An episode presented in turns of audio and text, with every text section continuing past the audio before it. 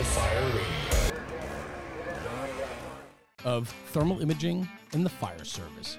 This year, 2023 is the 10th anniversary of the release of their K Series thermal imaging cameras.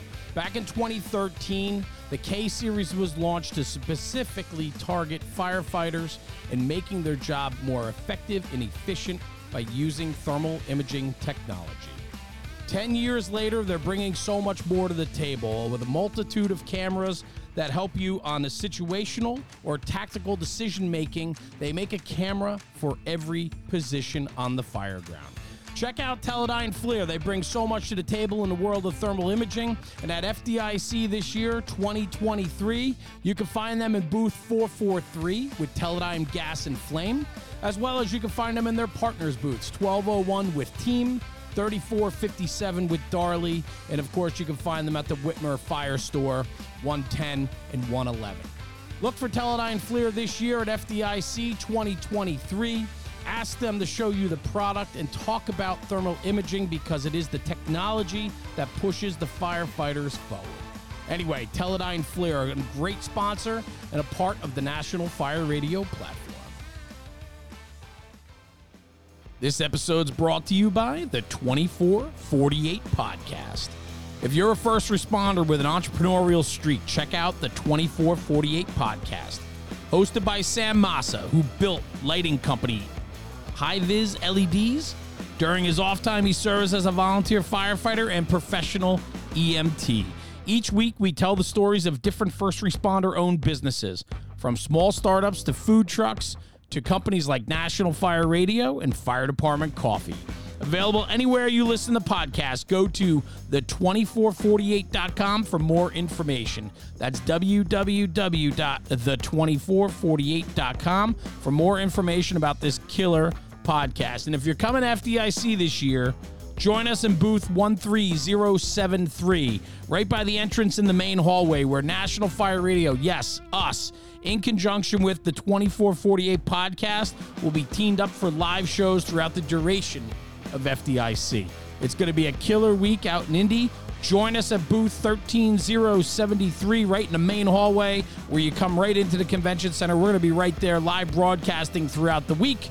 Come see us. Guys, thanks for checking it out. Check out the 2448 podcast. And now, without further ado, the daily episode. Hey, what's up, everybody? This is episode 15 of the Size Up by National Fire Radio. Thanks for tuning in. It is just an absolute beautiful day here in good old scenic New Jersey as I'm looking out the window in my like makeshift office, podcast studio, whatever you want to call this part of my house that I'm in. Um, and I'm I'm super stoked to finally and I, when I mean finally, and w- once I introduce him, I'm to see if he can remember when we actually met and have talked about collaborating on a project. Uh, that's pretty much about how long ago this has been. But without further ado, it's it's my online friend because, as you guys know, I meet a lot of people online and rarely get to meet them in person. And we talk about it, and someday we're to do this. But my good friend from the not-for-profit Food on the Stove and the Washington D.C. Fire and EMS Department, Jonathan Tate. Jonathan, Pip, finally. Pip, finally, right? Thank you for having me. I appreciate it, sir. Thank you for this has been long overdue. So Right? Where are we at here? you. Like four years of trying to collaborate on anything? yeah, I was actually just starting food on the stove when we were talking. So uh I had just started, you know, going around the firehouses and stuff like that. So yeah, it's it's been a minute, about four years. Was it four years? When when did you start food on the stove? We're gonna talk way more about food on the stove, more about Jonathan. But when when did you start it now that we're on this road? Started it five years ago. So we're coming up on our six years. So Congrats. it's been about yeah, six years. So six years of serving those who serve us. and it's even better, you know, you survived that year that we just referred to as 2020. So surviving through that was was huge, I'm sure. Man, actually, to be honest with you, Pip, we grew uh, uh, substantially during that time because, you know, as we serve firefighters, they were the ones working on the front line. So uh, we had to step our game up. So it was a, actually a blessing for us to be in position to be able to help those working on the front lines at the time. You know, I, I think when we think back of 2020 and, and the pandemic, you know, there's there's so much negative you could always bring up. But there's also so much positive where I just heard someone saying last night, and I don't know what it was on that we were watching it. Oh, we were watching. So my sons are uh, are into surfing, and there's this great documentary called The Hundred Foot Wave um, about surfing a hundred foot wave, literally in uh, Nazaré, Portugal, and they just released their second season of it. And they had talked about their own personal growth during the pandemic and the lockdown. And I think it's great to hear your positivity for that because you are out there serving, you know, those that serve. And we definitely needed it. I know I had a lot of uh we didn't have food on the stove meals, but we got a lot of drop offs from a lot of different companies. Some were not as healthy as others during the pandemic. And, and look, rightfully so, because at, the, at that moment, even while we were doing it, our most important thing wasn't uh, health and wellness. That wasn't the priority. It was meeting the immediate need, which was serving firefighters. You know, grocery stores put limitations on the amount of food you can buy because people were hoarding food. So our goal was just to make sure that uh, firefighters were able and EMS personnel were able to have a full course meal while they were out there serving on the front lines. You can't feed a firehouse of 15 on two packs of chicken. So it's not gonna totally you're gonna, have some, you're gonna have some angry people. I don't um, think you could feed a firehouse of four on two packs of chicken. Just to just right. to throw that one out there.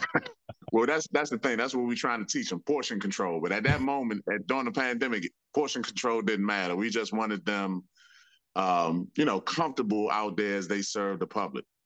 Yeah, that that was as comfortable as they could be and and I think too with with food and the fire service, and and again, we didn't even get into your story or what you're doing, but we're just talking, so that's cool. But with food and the fire service, food is is comfort, right? Food makes us feel good.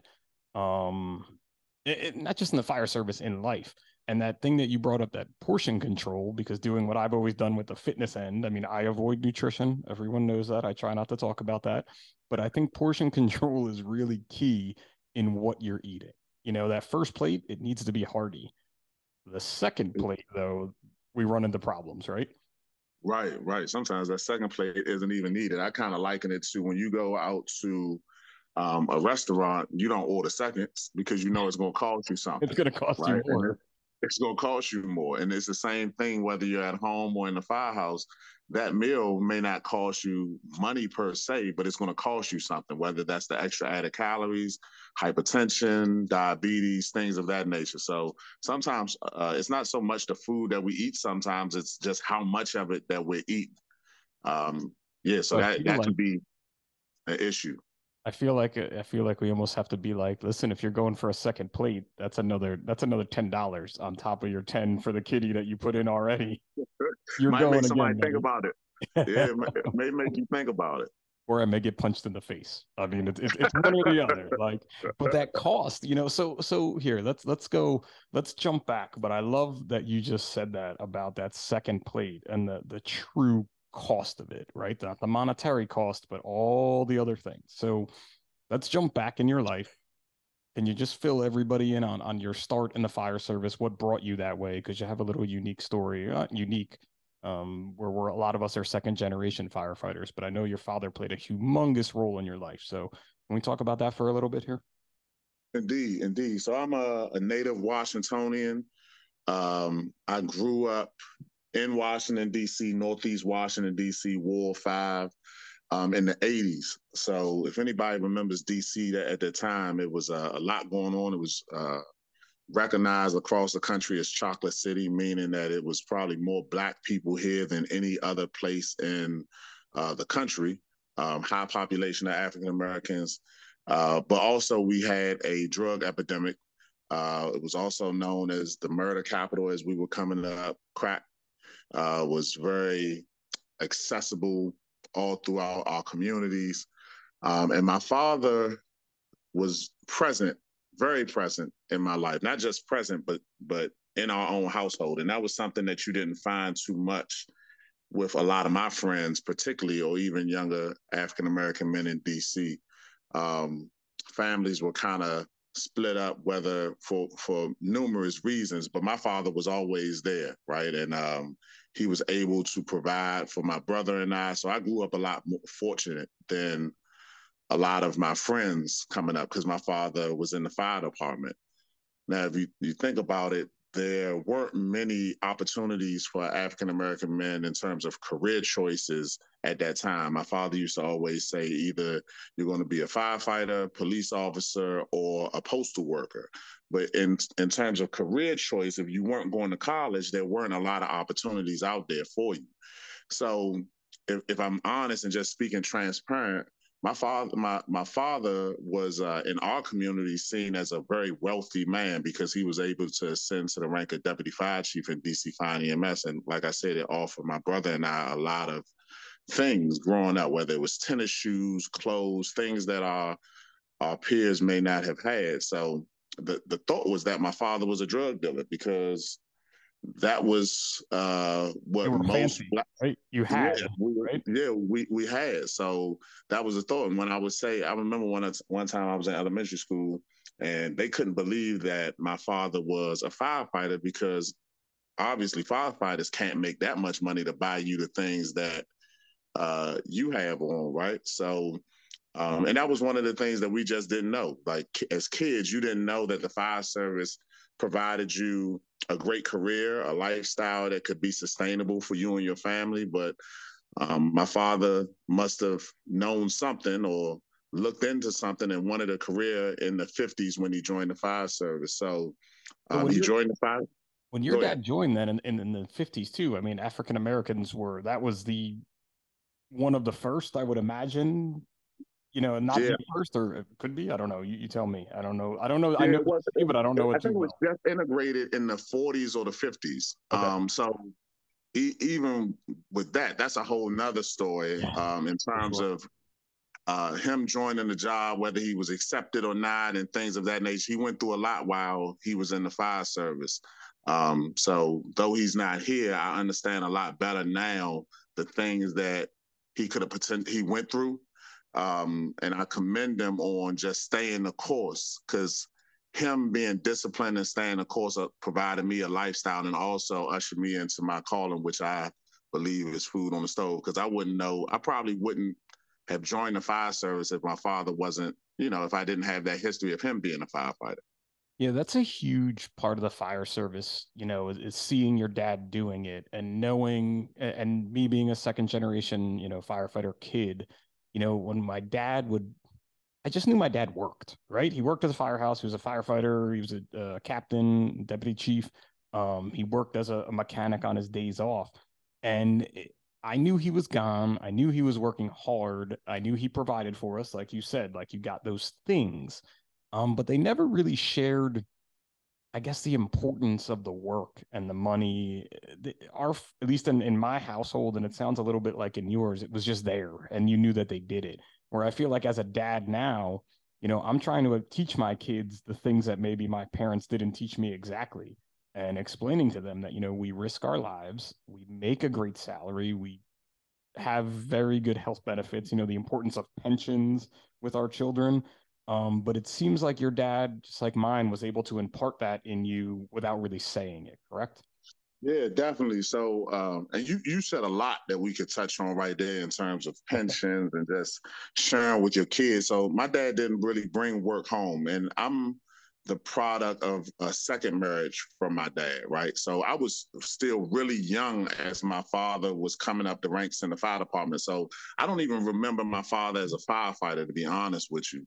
Um, my time of growing up, he was, I think at the time, maybe even a captain. I mean, he didn't really get promoted until 20 years into his career. But as I remember, he's been a captain or a um, maybe even a battalion chief, as I as I remember, and then on to deputy fire chief. But um, he he didn't really share much about the fire service at all. I mean, he was a big he played a big role in the community in terms of community outreach and engagement in the fire service. So every chance he get, he would come and show his gear to the kids at schools. He would plan trips for our um, classmates to go to the firehouse so that we can learn uh, fire prevention and things of that nature. But never did he share like the stories that people kind of glorify today. Oh, I fought this fire, I did that. That was wasn't something that was shared in my household. In fact, Um, if you remember the movie Backdraft, he wouldn't even let us watch that in the house. Um, and the reality was, and I understand a little bit more now, was that I asked him, I was like, why can't we watch Backdraft, Dad? You a firefighter? Um, and he was saying, because I lived it. And that goes back into now what we see a lot more the mental health aspect of it. Yeah. I didn't know what he was dealing with then, but I'm sure at that time they didn't have SCBA bottles and things of that nature. There were a lot of close calls for him, and I, I can remember one of my father's friends telling me at a Maryland University basketball game that uh, my father had saved his life. I was a kid. I didn't really understand. And I can remember this guy was burned on like his neck and on a part of his face. And uh, yeah, it wasn't something that he really wanted to talk about or glorify. I think today we have a lot of protection centered around us that allows us to glorify the job. And I think there are people then who glorified the job. That just wasn't my dad's thing. Like, um, it was a, like definitely a different generation, right? Like definitely yeah. different ways to think about it. And just even we just did a thing uh, in my fire department for a young boy. So my dad and I went and we were driving like three blocks from my firehouse. And I had had a fire on that block not a couple years ago, but I'm driving with my dad. I've driven around the city with my dad. I can't even count how many times. And he's told me every story you can imagine. And he looks over at this house and he's like, Oh, that's where I pulled Jimmy blah blah blah out of a fire. And I'm like, What are you talking about? Like you you've never we've driven by this house. I, uh, who knows how you can understand you can understand yeah. he knows you he knows you probably can process it a little better now than as a kid will process it yeah for sure and he just never told me that story i'm like you've never even said that as long as i've been on the job you've never told me you pulled a guy out of that building out of, like never even told me the story in general but it's one of those things where they, they were just different people and i think you know the things that we've learned that they did right and maybe the things that we learned that they did wrong like not having scbas then getting scbas and not wearing scbas let's say right. for a while right? And now we're to the day that like i don't picture we're doing overhaul in scbas because we've learned so much more about it and we're, we're trying to advance it right? Indeed indeed. Um so yeah that that's that's crucial. But also, I want to go back real quick because of the things that though he didn't teach me so much about the fire service, there was things that I learned because that I know now that I picked up because of what he was learning in the fire service. For instance, I grew up in a smaller house in Washington D.C. and we didn't have a huge kitchen, so there was never um, a purpose for like a broom mop, a large mop. So growing up, we had a sponge mop where you dip it in a bucket and you pull it up and it squeezes out. Yep. Um, one of those, if you can kind of picture it, it just was a sponge at the bottom of a stick, and it had like this little system where you pull it up and it squeezes. The sponge comes together and wrings out all the water, right, all the solution. So that's what I used growing up, and I would push it forward and kind of scrub the floor as we mop. My father would make us clean the uh, floors on Saturday mornings or whatever the case may be. It's kind of like familiar. firehouse, sounds familiar, like the, right? But but when I got to the academy, and once I got to the firehouse, I realized that I didn't know how to um, mop a floor with a broom mop. So I'm mopping the floor as I would be mopping it with a sponge mop, pushing it forward. It wasn't until a captain or something walked out the room and was like, Tate, what are you doing? And I was like, Well, I'm I'm mopping the floor, sir. And he was like, You're not mopping the floor, you're going over your work. And it just made me realize just how much you can pick up from the from the fire service, but also if you don't grow up in it, you have no clue of what's really could be potentially going on. Yeah, it's that matter of too of, of, that teaching. You know, your dad was teaching you things that you didn't even know he was teaching you at the time, and then you get into a firehouse and it's a little different than you know, and your ability to adapt and overcome is a huge part of being a firefighter. And I think it's probably a huge part part as to that was a bad one, a huge part as to what led you to create food on the stove, right? Indeed, indeed. Um, seeing when I walked into the firehouse the first day, or even just into the department, I walked in there with a different perspective, right? I think most people walk in, and I walked in wanting to be a firefighter, wanting to be an EMT, and wanting to serve my um, my community, but also have being privy to my father being a coordinator of the fire department parade and him being um, really engaged in the community in terms of the fire service, it made me look at it a bit differently. I saw how the community reacted to the fire service. I I realized um, how kids get excited when they see fire trucks. So when I walked in there, I didn't just see, okay, uh, I'm running these calls today. I wanted to know what made the fire service run. So I kind of looked at it as a business. I remember being at the academy and it blew my mind when I think the chief allowed us to sit in one of the one of the um, executives meetings. He did it in front of all the recruits and cadets. And I heard him say, "Yeah, and our budget is 160 million dollars." And I'm like, "Oh, whoa, whoa, whoa, slow, slow down."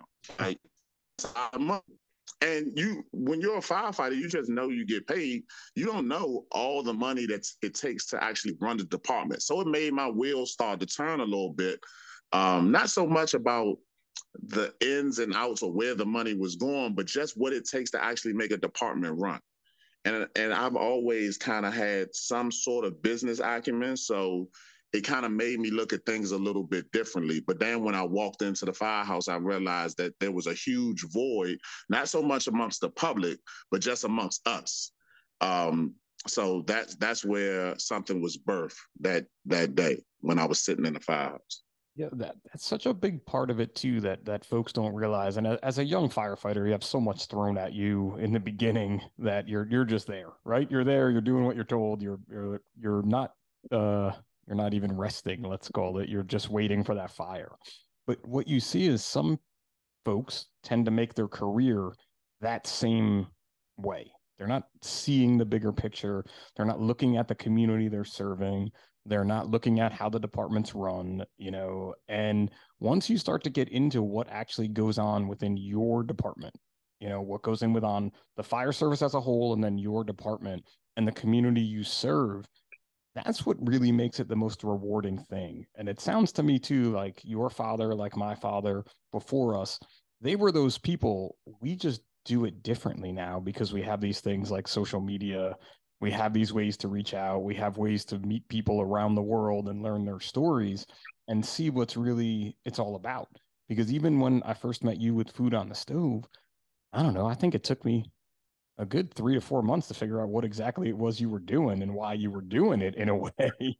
look, I was still probably trying to figure it out then too. I just knew that God had called me to do something. I just was like, man, I just jumped in the water two feet and it was like I was figuring out. End, and I'm and if I'm honest with you, Pip, I'm still figuring it out. Right? Um, there is no clear direction in serving people. You find out, and food on the stove right now is in Washington D.C., but we plan to be a national organization. But it may look way different in New Jersey than it does in D.C. or in New York than it does in D.C. because the way you serve people, uh, you serve them based off of what their needs are, not what you want to give them. Right? And um, for for Amazing. us that that that's important that we meet people where they are now we're, we're not forcing our ideologies or what we think on people like while the fire service is a huge uh, fraternity if you want to call it culture if you want to call it there are cultures within cultures right and just if just because I'm a firefighter in DC doesn't make me a firefighter in New Jersey, right? And I have to learn uh, the people there, the culture is different. Um, it may be some of the some similarities there, but th- that doesn't make me just automatically know what you need. I want to hear from the people, so I'm going to always be learning about that. Things will always be the the the vision will stay the same, but the mission may kind of change a little bit different as we grow and it makes so much sense too having watched your growth and, and spoken to you you know several times over the years and what you've been changing and what you've been doing because I remember in the beginnings too, and, and we're I think we're gonna probably get into this, but how it was to pay it forward. Like everybody threw in for the kitty and that went to the next firehouse. Um, but then you found that everybody was picking firehouses in their battalion. So you had to make that rule that no. you had to go to a different battalion and pick someone on a different shift day type yeah, thing. Well, th- th- actually how that went was it's funny. We we made them pick the firehouses that weren't in their battalion or in um, in on on their ship. So that whole pay it forward thing wasn't even a plan, right? It just it just happened. It happened because I took some food to a firehouse and they wanted to donate the food on the stove. And I was like, well, I'm not even set up for donations. And they was like, well, here, you going to here, take this money. It was actually my firehouse, engine 11, truck six, where I really, I recently just got transferred, but my former firehouse, uh, engine 11, truck six, they wanted to give me money. They was like, this is cool. What you doing here? And they gave me some money. I was like, well, I don't really know what to do with this because I had started it by, you know, taking my overtime money and just trying to feed firefighters. So they gave me some money. I said, well, look, if you're going to give me some money, you choose the next firehouse that we're going to. It just can't be on your shift or in your battalion. Awesome. So that's where the whole pay it forward thing came from. And it actually allowed them to be able to bless other firefighters that they normally don't work with. And then it just created this whole culture of giving. They would be sending it firehouses from Northwest was sent it across the river to Southeast. Southeast was sent it back uptown. Uh, uptown was sent it to Northeast. And then it just created this great thing that we saw this, you know, brother and sisterhood really being done in action and in deed. And uh, it, it, it was great until the pandemic hit. And then now, then now, we, yeah, now we got to figure out we got to figure out what to do next because we can't bring our chefs into the firehouse. We can't bring our nutritionists into the firehouse. So what do we do now?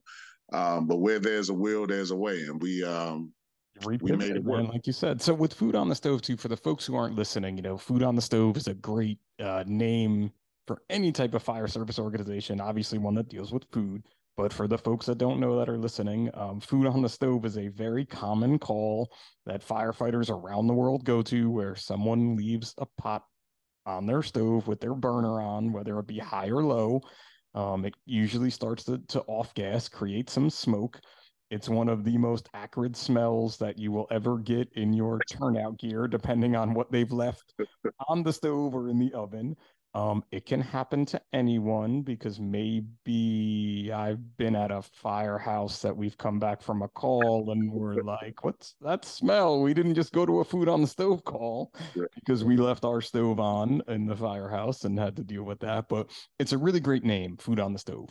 So just give us that kind of beginning. What got, what inspired the idea to do this? Because it's a great story and how you kind of started off. Great. Um, I'm just realizing as I kind of go around the country and share what food on the stove does that some people call it unattended cooking. So that's like uh, the official name. No, like if you're if you're like you know you're you're the guy with the clipboard outside with the you know checkbox firefighter. It's unattended cooking, but it's food on the right, stove. Right. On the radio. But, but they, they know what food on the stove is. So what what food on the stove is for us? It's a 501c3 nonprofit organization that provides tools and resources to help firefighters live a healthier lifestyle through enhanced nutrition and exercise. And the reason that's so important is because 44% of all firefighters who die in the line of duty as of 2018 died from a heart attack. Uh, there are studies that show that the life expectancy of firefighters um, are 10 years less than every other employee in America. Not only that, we're the only occupation that cooks all three meals at work, cooks all three meals, not necessarily brings, but we cook all our meals within the firehouse. Um, so while there's a lot of great meals prepared in the firehouse, the meals aren't always good for us. So what we seek to do is help firefighters be more proactive about their health by one, educating them, and then two, simply putting healthier meals on firehouse tables. And as I shared with you earlier, Pip, the reason I'm so passionate about it because I'm a second generation firefighter. My dad worked for DC Fire and EMS from 1956 to 1989, retired at the rank of deputy fire chief. Uh, unfortunately, he died nine years after he retired. So when I became a firefighter 10 years ago and I saw how we were eating in the firehouse, I said to myself, this is probably why my father was so sick. And I wanted to do something to change that. Uh, so I started food on the stove, which is a double entendre. It's the number one way that structure fires start due to food being left on the stove unattended. Oh, I did so not know when that. I did not know that. Okay. Yeah, number one way to structure fires start. So when when I would ride the side of truck six and we would be responding to the calls and we would get we would be going on the box alarm, will arrive and I would hear my captain say over the radio, or another captain who was first due, or another officer who was first due would say, Oh, it's just food on the stove. They would say kind of nonchalantly over the radio. One day it just clicked to me, and I said, You know what? I'm going to take that phrase that I keep hearing day after day after day, and I'm gonna use it to help firefighters pay more attention to the food that's on their stove that I believe is ultimately killing us. So I went to my wife one day. I was like, "Look," I said, "Baby, uh, God gave me this vision to help firefighters," and she was like, "What you gonna do?" And I was like, "Man, I don't really know. I just know I'm supposed to give them food." And she was like, I was like, do you mind if I take some of my overtime money? At the time, I was working a lot of overtime, and I was like, you mind if I take some of the overtime money and go to a firehouse to take them some food? And she said, uh, sure. So I went to the farmer's market and I bought six grass fed steaks, six stalks of broccolini, six sweet potatoes, and I delivered it to a firehouse not far from where I grew up from. It's actually one of the firehouses that my father coordinated for my class when I was in elementary school to to go to when we were young. Um, so I wanted to take them to some to food. So for those who don't know the fire service, this wasn't my firehouse, right? So it's kind of weird for a rookie, still kind of young on the job, to be taking food to another firehouse. They didn't know whether I was trying to be nice or if I was trying to poison them. It was it was kind of weird. Say, I, I, it I would even, be a little like, is this a prank? What are we doing here? Yeah, yeah. Like what the truck six send us send this over here? Like, but I unfortunately I knew some people in that firehouse and I told them that I was going to bring some food over there. Um, this episode's brought to you by Fast Rescue Solutions. Fast Rescue Solutions was created with the mission to develop products and training that surpass currently accepted industry standards and that meet the operational challenges of the real world. Their mission is, always has been, and it always will be to revolutionize rescue and save lives. Fulfilling both the mission and the vision, the Fastboard is a disruptive technology in rescue. Invented by 28 year Philadelphia firefighter Eric Allen, who has over 20 years in the Philadelphia Fire Department Special Operations Unit. Nationally, the average time for rescuing a down firefighter is 15 to 20 minutes using five or more members. The Fastboard has the ability to reduce that time to five minutes or less using only two to three members, which is 500 times faster than the national average. Originally designed to get a fire down firefighter down and out of a basement, the Fastboard has been proven effective in nearly every rescue situation. RIT, confined space, trench and ice water rescue, hazmat, mass casualty, and the list goes on and on. Its simplicity and versatility make it a game changer. I've been calling it a game changer for the last five years, and it truly is changing the way firefighter removal and rescue and civilian rescue is being done. Come find them at FDIC. Uh, they'll be at booth 13120 in the Capitol Corridor. Also, this year it's known as Firefighter Road. There's a ton of firefighter owned businesses out in that Capitol Corridor. That's where you want to be, supporting our own. Stop in and see the crew from the Fast Rescue Solutions for live demos and meet the tribe. Their tribe, there's nothing better than that. This is tried and true brothers and sisters that are into the game and they are making the job better. Join them Wednesday, Thursday, and Friday of FDIC week from 3 to 5 in the main corridor, and you can have a cold one with them for happy hour. Come down, meet the crew, let them know who you are, and let them show you why they're changing the game. Fast Rescue Solutions, changing the game in the way we're protecting our own and the civilians we're sworn to protect. But nobody really kind of understood what was going on. Like this dude just going around delivering food to firehouses. This is uh quote unquote. Oh, I guess when you, when you when you pitched this idea, I had already been about five years into to five five five fitness, giving out fitness equipment and grants, and you're telling me this, and I'm like, I, I don't get it. Why are you bringing people food? We go shopping right. ourselves. Like, uh, right? it, it actually, I since I understood it, but I'm like, why? What's the point of this? Like, what what are you gonna do? How are you gonna make this happen? And then really got into it yeah, so right? we, we it grew. It, it grew very quickly, correct? It did. So we dropped those five meals off that day, and now today we're at about over fifty thousand meals for the fire service. Right? We've been sponsored by Giant, United Healthcare, Verizon, Host Hotels, and Amazon Web Services because we developed the app. And what I always say, Pip, is that um, you know, food on the stove is based on the foundation of giving. Far be it from me if I come into your firehouse with a message and not a meal. I realize that people, I understand people, right? So I understand people are more willing to listen to you when they actually know that you care about them. So you can have a ton of nutritionists, the smartest nutritionists in the world, coming in firefighters or anybody else aren't stupid. They know that you're getting paid to be there, and you probably could care less whether they listen or not. Yep. But what I tell people um, is that food on the stove was started by a 15 year old boy that missed his father. My father died when I was 15 years old, and it left a huge void, not just in me, but in our household. Um, because he was the breadwinner. So when I got to the fire academy, I had to grow up fast when I was 15 because my brother had gone off to college. I'm pretty much like the man of the house now. And I had prepared myself for my father's death. So nine years out of that time he was retired six of those years he was really sick right and every day he had two heart attacks um or maybe even three three heart attacks he was battling with lymphoma cancer um, and I saw the strongest man that I knew become the weakest man that I knew.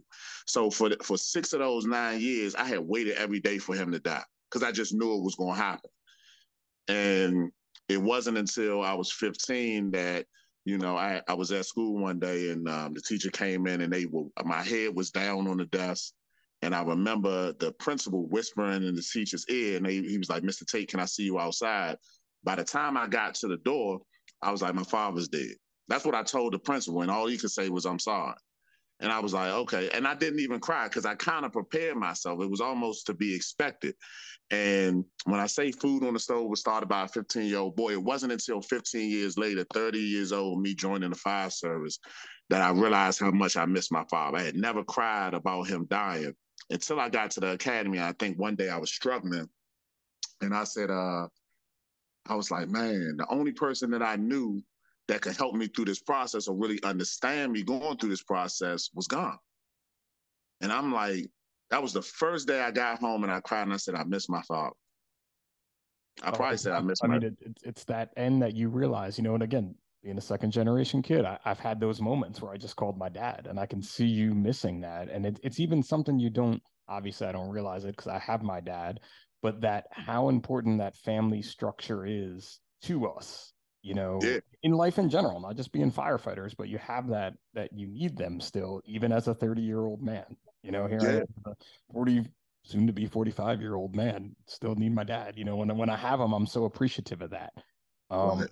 but i think what you were able to do is if, if what you're saying to me maybe i'm a little wrong but you channeled him to create this correct you channeled those lessons Indeed. So, so I'm not just fighting in, in, that sense. I'm not just fighting for firefighters. I'm fighting for their 15 year old son and daughter, and hopefully they don't make the same mistakes that I made um, growing up. Because when I talk to you about it, left a huge void. Because um, I'm always kind of transparent into how I got here. So when I talk about um, it leaving a huge void from a financial perspective. Like the fire service is great in the sense that we're one of the few um, few occupations that still get a pension, right? You don't really see that in the workforce anymore. Um, and while the pension is great, um, you have to look at it um, with a clear view, right? And the, the reason I say that is because everybody saying, "Oh, I'm gonna work 30 years, I'm gonna retire, and I'm gonna give them 80% of my my pay, and I'm gonna ride off into the sunset." But your pension deter- de- depends on you staying alive, right? If you're if you pass away, and this is what happened in our case, when you pass away, your pension gets cut in half for your spouse. Most people don't even think that far down the line because they just think they're going to be alive. But we work a job that's literally day in day out designed to kill you right? Whether it's or, or just beat your body up. It's not it's not made for you to have the best quality of life. Um, and our dads, forward. our dads did not understand that at all. The fire service of the 80s and I think probably in the 90s is when we really started to at least realize it or see it. And then, you know, you had the 2000s where people started talking about it, right? and then 2010s let's say you had us actually doing things about it um you know and we're still trying to do things about it to make it better. Because like you said this job no one tells you that. It's not in the in the flyer that your body is going to hurt you know? It hurts wearing i don't care how big you are how small you are how good of shape you're in wearing an extra 100 pounds and climbing crawling squatting moving in general is really hard and it just punishes your body and I know for me, the fitness end of it has helped. but it still punishes me. You know, I'm sure your fitness end and, and your nutrition end help, but you're still hurting after a fire. Indeed, indeed. So yeah, that's that's it. And we we want firefighters to live long after their retirement and not be bro- broken up after they retire, right? Because the, the job is designed. You do you control the controllable. You can't control sleep deprivation, hazardous environment, stress of the job, but you can control your diet and exercise. So we're trying to give you the best chance to win. But if I go back to the pension, and I want people to really understand this and really look into your pension, is that when it gets cut in half to your, for your spouse, so you think if you got 80%, it gets cut in half to your spouse to 40%. Now, all pensions don't work the same way, so I want people to kind of look into it. But even half of what you made um, I, I, think any husband or wife would desire for their spouse and their family to get everything that they made, right? But that's just not how it works. It's not going to be, you're not going to have a pension if you pay out for generation to generation. Now, if you don't have a spouse, your kids don't get anything, right? So you might want to look into a 457 plan or um, 401k or something like that, whatever um, whatever type of plans your department offers, because if you're not married, and you pass away, they're not going to give your pension to your kids. So when my mom passes away, that pension um, cuts. It's over. It dies with right. Her. It dies. It dies with her. Right. So um, that's something to think about. But also, my mom was 18 years younger than my dad. So for every year younger, you think she's going to live longer. It's kind of like insurance. It's like, okay, she's 18 years younger. So I believe for every year younger was 1% deducted. So we oh, went oh, okay. at that moment 80% to 22%. Wow. So we don't, I know in New Jersey we don't have that rule about the the year deduction younger. That's one that's not in my, my right because they, you'll figure that she, she, you would have to pay her out for far longer than that. And it, it's something I need to look into. But when you look at the money and I look at her her checks, I I feel like she should probably be getting a little bit more based off his cost of living increase and things of that nature. So don't quote me on that, but I believe that's how their tier work, right? Um, so that's something to look into. But even even still, if it was forty percent, right? If you think about that, that's still a significant cut in your household. And my father was the breadwinner in our household, so when I think one day I asked my mom for something and she I didn't understand the finances and how they worked in our firehouse and I mean in our firehouse and in my house. And I asked my mom for something that just at the moment she wasn't able to do for me. Now, mind you, growing up, my father got us everything that I needed. Like if I wanted tennis shoes, his thing was as long as you do good in school and you play your sports, I got you. You don't have to worry about that. But drugs was very prevalent in our community. Um, and I think I asked my mom for something. She wasn't able to do it at the moment, and me not really understanding.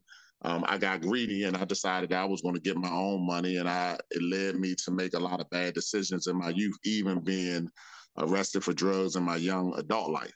Right. You'll have um, so when I you'll have those bad decisions. No, no, no, no judgment here. Bad decisions yeah. So I mean, I, I, think you know when you're in that in the community and things like that. And I, it, it, wasn't that I was a bad kid. I just needed my father at the moment. I needed that guidance. I was 15 years old. I needed some direction. I needed somebody to put their foot in my tail and say, "Hey, we're not going to do that." Because my father was a disciplinarian, so it was more of a thing of I was just trying to find my way. And um, that was the easiest route to go. So thanks be to God, I'm a I was able to kind of um, you know, reroute and get my focus back on track, but and join the fire service because ultimately I wanted to be a sustainable lifestyle. I wanted to be able to provide for my family.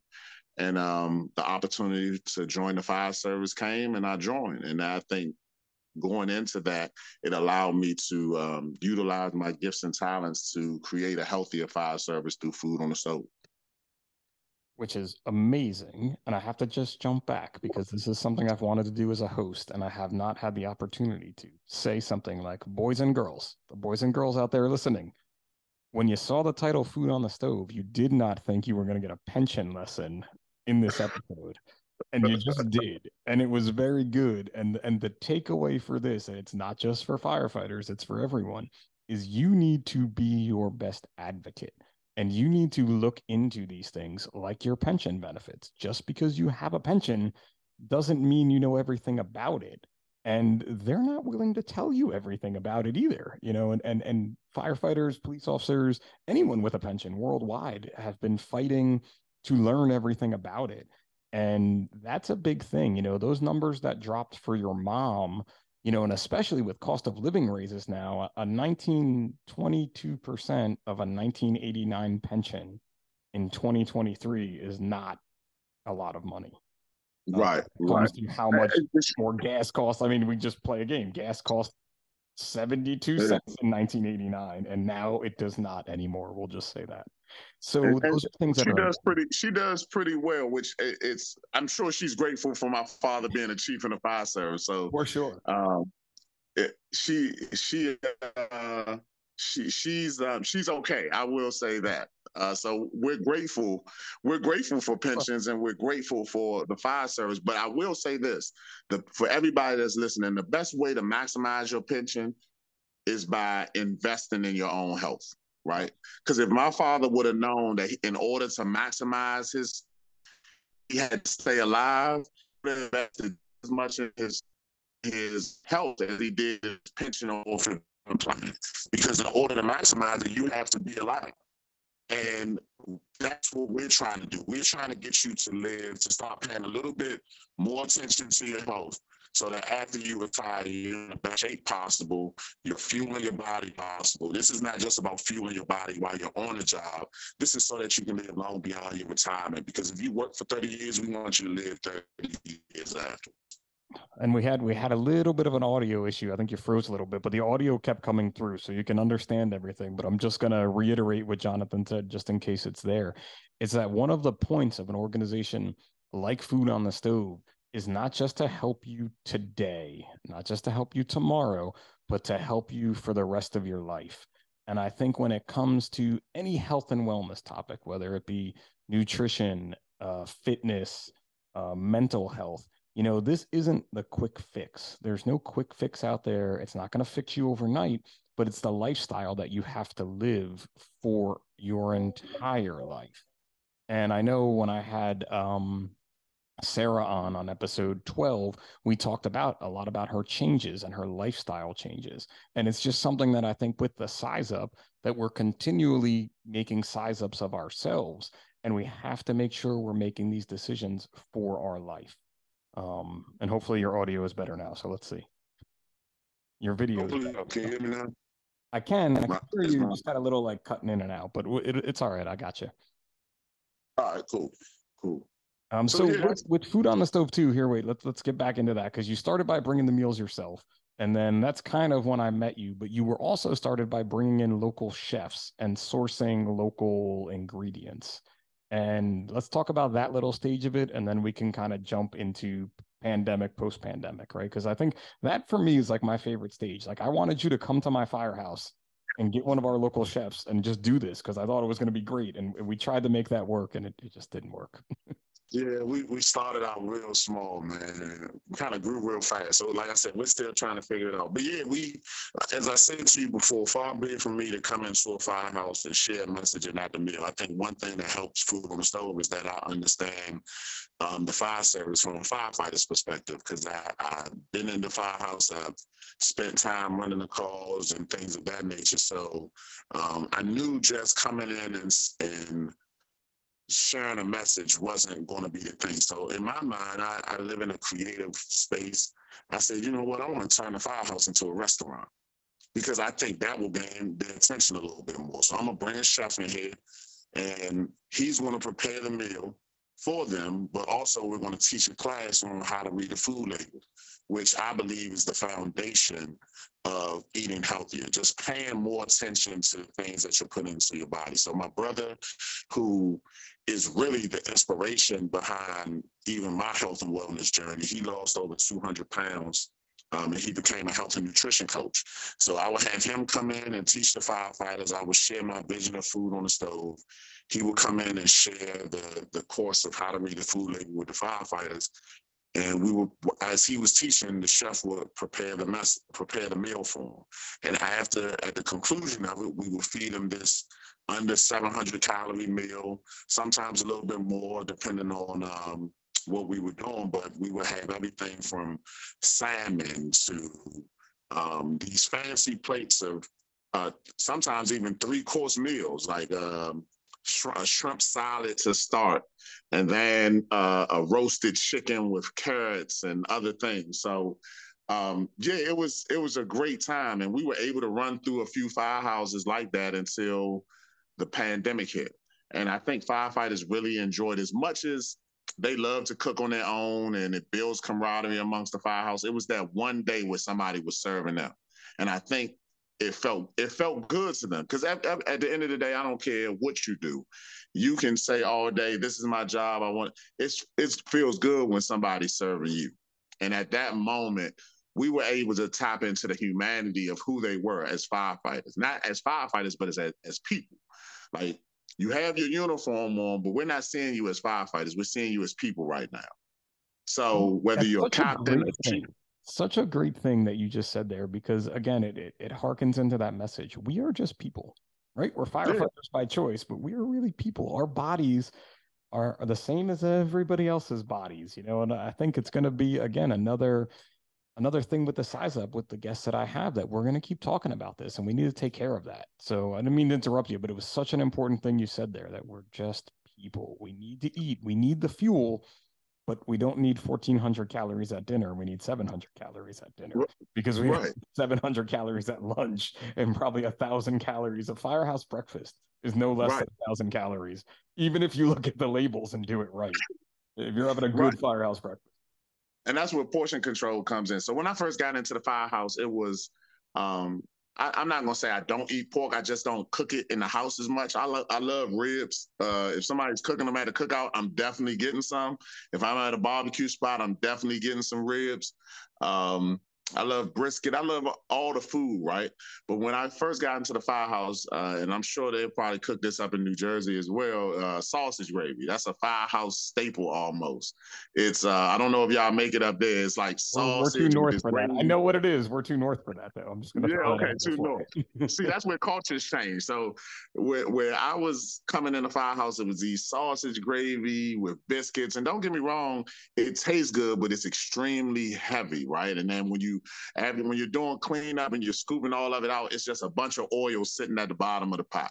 And I was just like, man, this this isn't uh this isn't good. And I already had some type of uh, thought uh, I was already eating healthy. So then for lunch we would be doing hot dogs and hamburgers. I'm like hot dogs and or cold cuts, and I'm like, okay, all right, we're doing this. And then um, dinner was pork chops, and I'm like, dang, I'm getting porked out in here. I don't eat this much pork, but but when you think about it, the misconception is that firehouse meals are funded by tax dollars by some of the general public, right. and when you're buying your food yourself for 15 people, you're trying to make it affordable as possible so that everybody can eat. What's the cheapest thing in the grocery store? Pork. Pork and processed foods. Um, so you know, every now and then we'll get a little fancy. We'll get steaks. We'll get chicken. I think now it's a lot better. We've gotten raises and the meal fund has increased. But when I first joined, the meal fund was ten dollars, and it's thirteen people at my firehouse. How do you feed thirteen people on hundred and thirty dollars?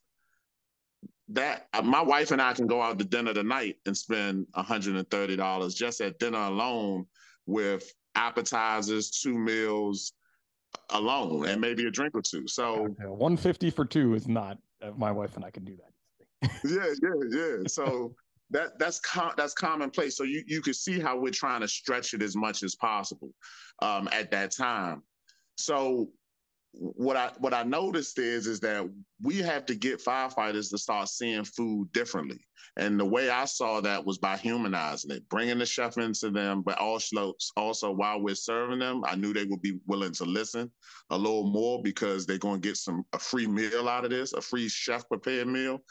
Um, but also throw uh, share with them on crayon level what it means to eat healthy. And we don't go into a firehouse saying, hey, don't eat this, don't eat that.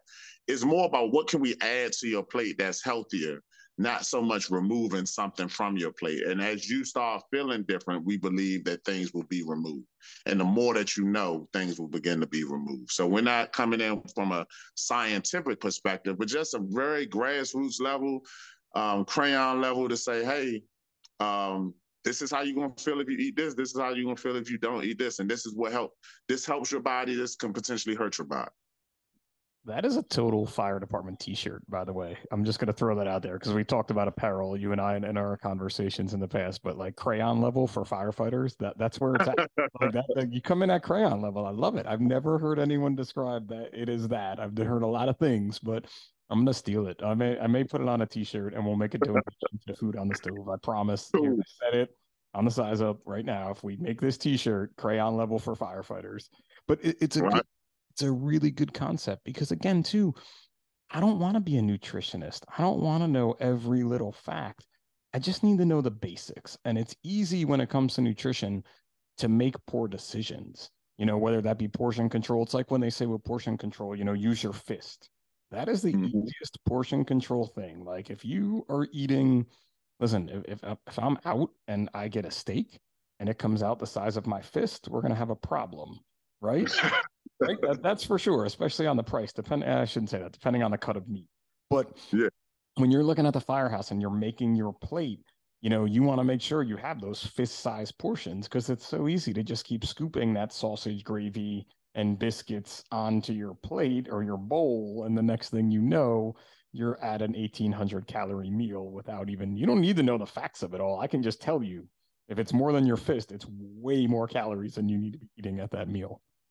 Indeed, like funny thing, I did, I never paid attention to calories, and even now we don't so much tell people pay attention to calories. We tell people um, your body can burn chemical, I mean burn calories, it can't burn chemicals. So we want to know the quality of the food that you're eating, right?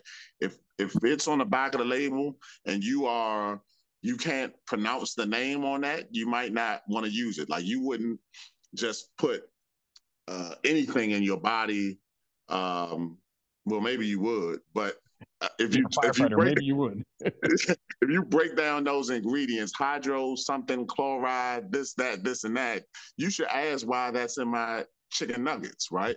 If if you were to make chicken nuggets, you would just probably use chicken seasoning and breading. But if you buy chicken nuggets or go to a fast food spot and it has 60 ingredients, ingredients, you should ask why um, your body can recognize um, chicken and it can recognize breading and these natural things, but it can't really recognize the chemicals. So um, we don't know over the long haul what that could potentially do to your body. So we want you to pay attention to calories. Uh, it's funny because when one of my favorite um, restaurants growing up, I won't say the name because we never bash restaurants, right? I, I think everything is okay in moderation. Yes. But you'll know what restaurant I'm talking about based off this appetizer. I used to eat this blooming onion when I was young. I used to love the blooming onion, right? And it wasn't until probably a few years ago when they started putting calories on the food on the on the menu that I realized that that was about 2800 calories alone and I could eat a whole blooming onion to myself and that was the appetizer but I was a kid, I can burn it off really fast. But if you're still in the, if you're an adult and you're doing that, um, we, we, might want you to scale back a little bit. Share that blooming onion with the family and don't eat the whole thing yourself. You said that. That's a that's a whole day's worth of calories right there. That's a whole day and some more for some people too as yeah. well. But I, I didn't know it was that much, but I've never I don't think I've ever taken down a blooming onion by myself, even in my best days. I don't think I could have done that. But but that and it goes into the cooking process, and there's just so many things. And I think it's great that you're out there again, not bashing restaurants, not telling people to count calories, just trying to educate at that crayon level of how you can maximize your life, right? By eating healthy. And you've done a great job of it with food on the stove. I've watched you grow your social media has some some great info that you can always find. But I want to talk about too before we run out of time here, because I know your time is is limited today. What you have coming up, because there's this thing, and I don't know who invented it, and maybe you do, but somehow May the fourth, which is really Star Wars Day. If you're a geek, it's May the fourth be with you day. And it kills my social media because I don't know which way to go on this day, right? I'm this fire service social media guy, but it's really Star Wars Day. They made it into uh, International Firefighters Day. Uh, but what you were doing in DC is, is you turned it into International Firefighters Weekend. So May 4th to the 7th, right? Of 2020 three is the year we're in. So this uh, this is coming out right before, but I know you're planning this to be an annual event. But just talk a little bit about what you got going on uh, in two weeks here. Oh man, cool man. So I'm excited. So I think I can't remember the exact year. It's in my press release, but a while ago, a young lady in Australia started International Firefighters Day um, on May 4th. And every every year we we uh, celebrate it. I think some people celebrate it, but uh, within the fire service, but it kind of goes on as just a regular day, something that we can put on social media and people say, "Hey, happy International Firefighters Day." But I'm really about putting word, putting actions to those words, right? And I mm-hmm. think firefighters deserve more than just a day. So I decided that we're gonna make it a whole weekend and a weekend of events. So we'll have a series of events going on in DC from May 4th through the 7th. Um, and our goal is to make this an annual conference. One of the things that I realized since I've been privileged and fortunate enough to kind of travel um, and share, travel around the country and share food on the stove, is that uh, when I get into these rooms, uh, that our jurisdiction in terms of DC and this region isn't highly represented. Most of the conferences that I go to, unless it's probably like an FDIC or something like that, the bigger conferences.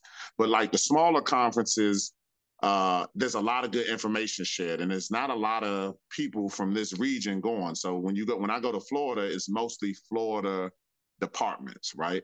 Um, and I feel like also I'm one of the younger, I'm from the younger generation of firefighters that are there, and my goal is to to bridge the gap between those who have been in the fire service for a lengthy amount of time how do we get those that younger generation engaged in some of this great information that's being shared on these weekends?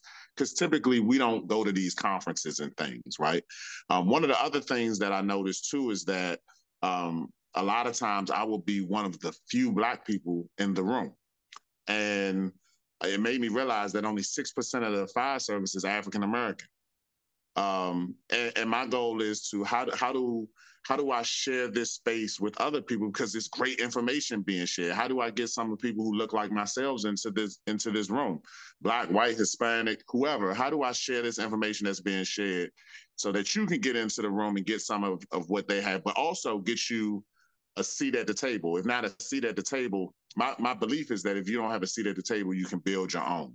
And this is me building my own table, inviting everybody sort to say, hey, we can build something like this here in Washington DC, and everybody can take a part of it. So on Thursday, we have um, a seminar with some great speakers. We have Chief Mark Bashoor, Chief Tony Kelleher, Chief Tony Carroll, um, chief Bashoor used to be, he's the retired chief from Prince George's County Fire and EMS. Uh, chief Tony Kelleher is the deputy fire chief of the training academy in DC Fire and EMS, um, doing an amazing job with the training academy here in DC. Chief Tony Carroll is a retired battalion chief from DC.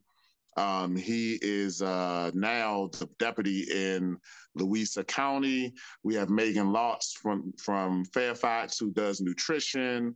We have Patrice Webb speaking on mental health awareness, and we also have Sheena Sadam talking about uh, first-time home buying for firefighters. So just a wealth of resources, everything kind of catered towards firefighters, and that is on International Firefighters Day. And at, at the conclusion of that, we have a happy hour going on. Friday, we're doing, and I think you'll like this, Phil, is that we're having a midnight run. It's called a midnight that. 5K. I like to it's sleep called, at midnight. I don't like to run at midnight. I like to sleep at midnight, buddy. Eh, but see, that's that's the thing, right? So the name of the run is called One Run After Midnight. And as you know, we call our dispatch calls runs. at least here in DC, we do. So to stand in solidarity with firefighters around the country, we're having a community take a midnight run right? They're going to see what it feels like to be up at midnight to get a call and take a run. So they're going to do a midnight 5K. Some firefighters are going to join us. So we're getting a great response on that. So we're excited about that. I want to bang my head against the wall. Why didn't I think of this? Like, like, like you're a genius, man. Go ahead, keep going. Genius. But so so every year we hope this grows and grows and grows. And while we can't change the call volume, we can educate people on how to utilize 911 or just other resources that are available to them that will make you not have to use 911, um, so that firefighters won't have to get up during the night or EMS personnel won't have to get up during the night and possibly can get some sleep for that day. But also, like I said, we're a giving organization. So to be able to connect with uh, pillow sponsors or betting companies and things like that so that we can get um, firefighters and EMS personnel better pillows, uh, better sheets, better things. So we want to give. That's the end. Of, that's what we want to do with that. And then Saturday is our Food on the Stove annual fundraiser, Dress Blue. As you know, we call our Class A's uniforms Dress Blues sometimes, or uh, full dress uniform. So the theme of this event is not for you to wear dress blue. It's just an all blue cocktail style event. So blue suit, blue tie, blue dress. We're inviting the community to come hear stories um, about centered around the fire service. Uh, we are we have a panel of women sharing their experience in the fire service. So we have everybody from an assistant fire chief here in DC to a probationary firefighter to share their experience. Um, I'm sharing about food on the stove, and then a friend of mine, uh, two friends of mine, Joe Morgan, who was burned on the Cherry Road fire here in DC in '99. He's sharing his story. He was burned on 65% of his body and given a 5% chance to live. He's sharing his story alongside Lisa Phillips, who is the wife of Anthony Phillips, um, who died in that fire.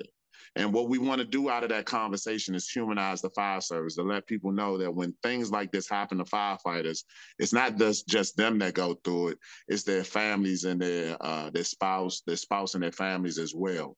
So we want to talk about Joe's healing process from a physical standpoint, but also Lisa's healing process from a mental and emotional standpoint. And this isn't a sad story that we're telling. This is a story of resilience, how they've been able to move forward after this incident and uh, what they're doing to impact the fire service on a greater scale. So we're excited about that.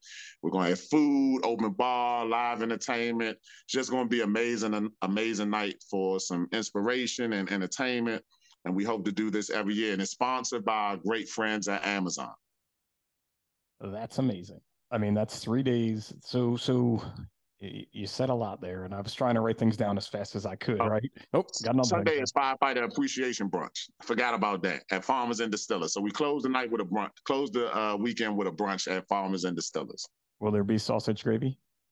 No, oh, won't be any sausage. I'm not, I'm but, but, they have some great food. they have some great food. So we, and they they give for every reservation that is made, they give food on the stove ten dollars. So they they have been a gracious partner of us, a great partner for us, and they have been gracious enough to make that donation to us so that we can continue to put healthy meals on firehouse tables. It's so awesome because you, you put so much together for a weekend, right? Where we see a lot of fire conferences out there, you know, they do a day, you know, they may do two days. They usually have a night social event. And I love that you put all these things together and I, I, can't wish you nothing but luck and, and success with this. And and now I'm like, man, am I gonna drive to DC for a midnight run to take a midnight run? I could, I think I'm off. I gotta look, like, but just all that, it, it's just such a good thing. And I know some of the speakers that you have. I read the bios and I read what they're they're they're talking about on the first day, and I think that's key too. That you're able to put all those things together. Um, down in Florida, they have some pretty well-known health and safety conferences um, they also great well-known fire conferences. It's a matter of trying to mix them, and it, it's great that you're doing it with with International Firefighters Weekend, which you just totally hijacked from the poor girl in Australia. You should send it send out to her that you've changed her day to a weekend. Um, and then we're gonna see how this one works for sure. But it, it's all those things, and even the midnight run. Like literally, I'm banging my head on the wall. Like, why didn't I think of this? I think it's gonna be good, man. It's something that, uh, like I said, I live in a creative space and try to see. I, I want to bridge the gap between the community, the firefighters, and the community that they serve, and give the community a better understanding of just while you see them in uniform, these are people, right? And they need your help just as much as you need theirs. And I want to connect the dots for that. And I think with this weekend, we have some uh, a series of events that allows them to connect with the firefighters who serve the community every day. So um, next year, we hope to do workshops every day and do these different events at night. And we hope to have people fly in town. We'll have everything at one central location. And uh, also on May 6th is the anniversary of uh, Lieutenant Kevin McRae who was the 100th member to die in the line, line of duty. I want to say it's his eight year anniversary. So that day, we're actually um, doing the first, the inaugural Lieutenant Kevin McRae Leadership Award, which will be going to present it to his son, who is a wagon driver at the same firehouse his father last served in.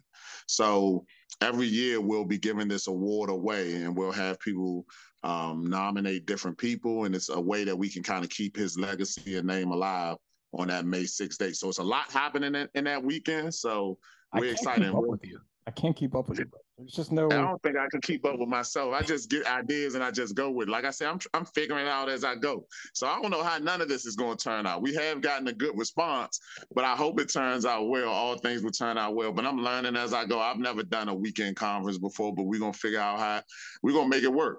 That's and um, that's what we do as firefighters, though, right? We make it work, and, and that's yeah, such a big part of it. You know, you go to this unknown, right? You go into an unknown emergency, and you make it work. And uh, seeing you put that hustle behind food on the stove, it it, it makes me almost jealous in a way that uh, you know I got to work harder. I got to keep up with with Jonathan Tate here and, and make these things happen. Look, collaboration over competition. I think we better we're better together.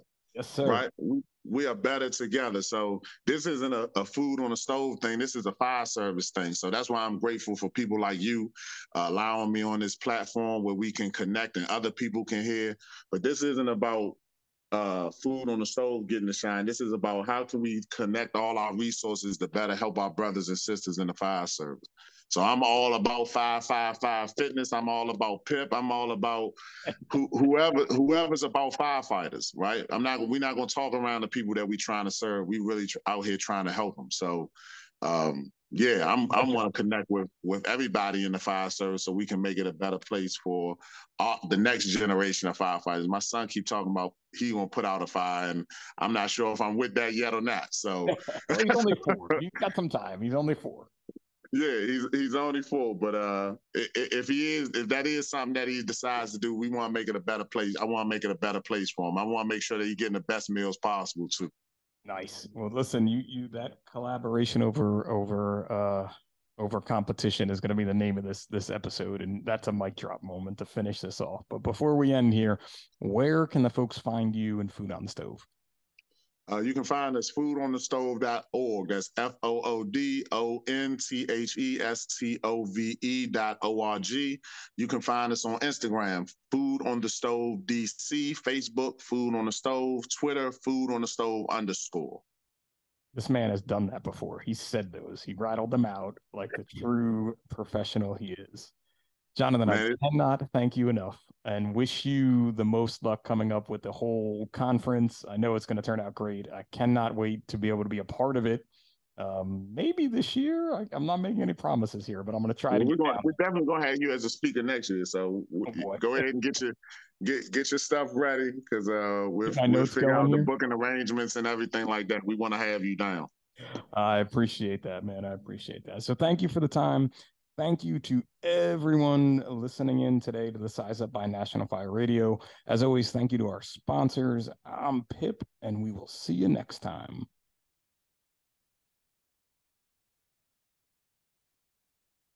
Yo, that was straight epic. Even even when your audio messed up a little bit, you could I could still hear you, and I didn't want to stop you because you were on a roll. I'm hoping Sebi can fix that. That's my audio right.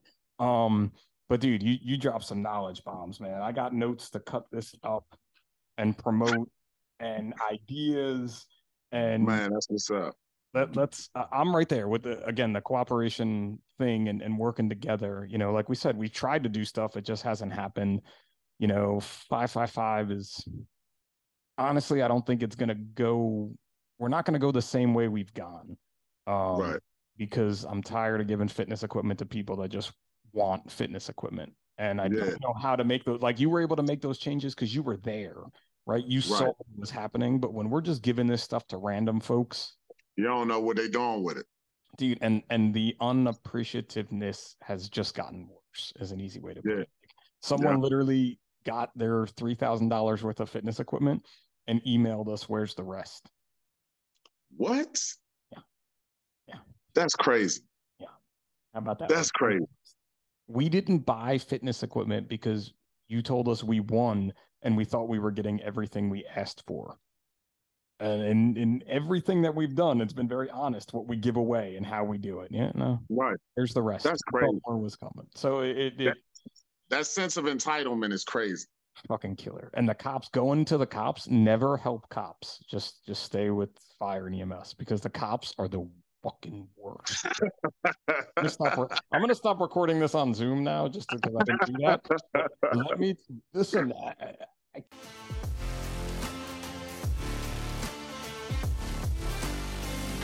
Fire Radio.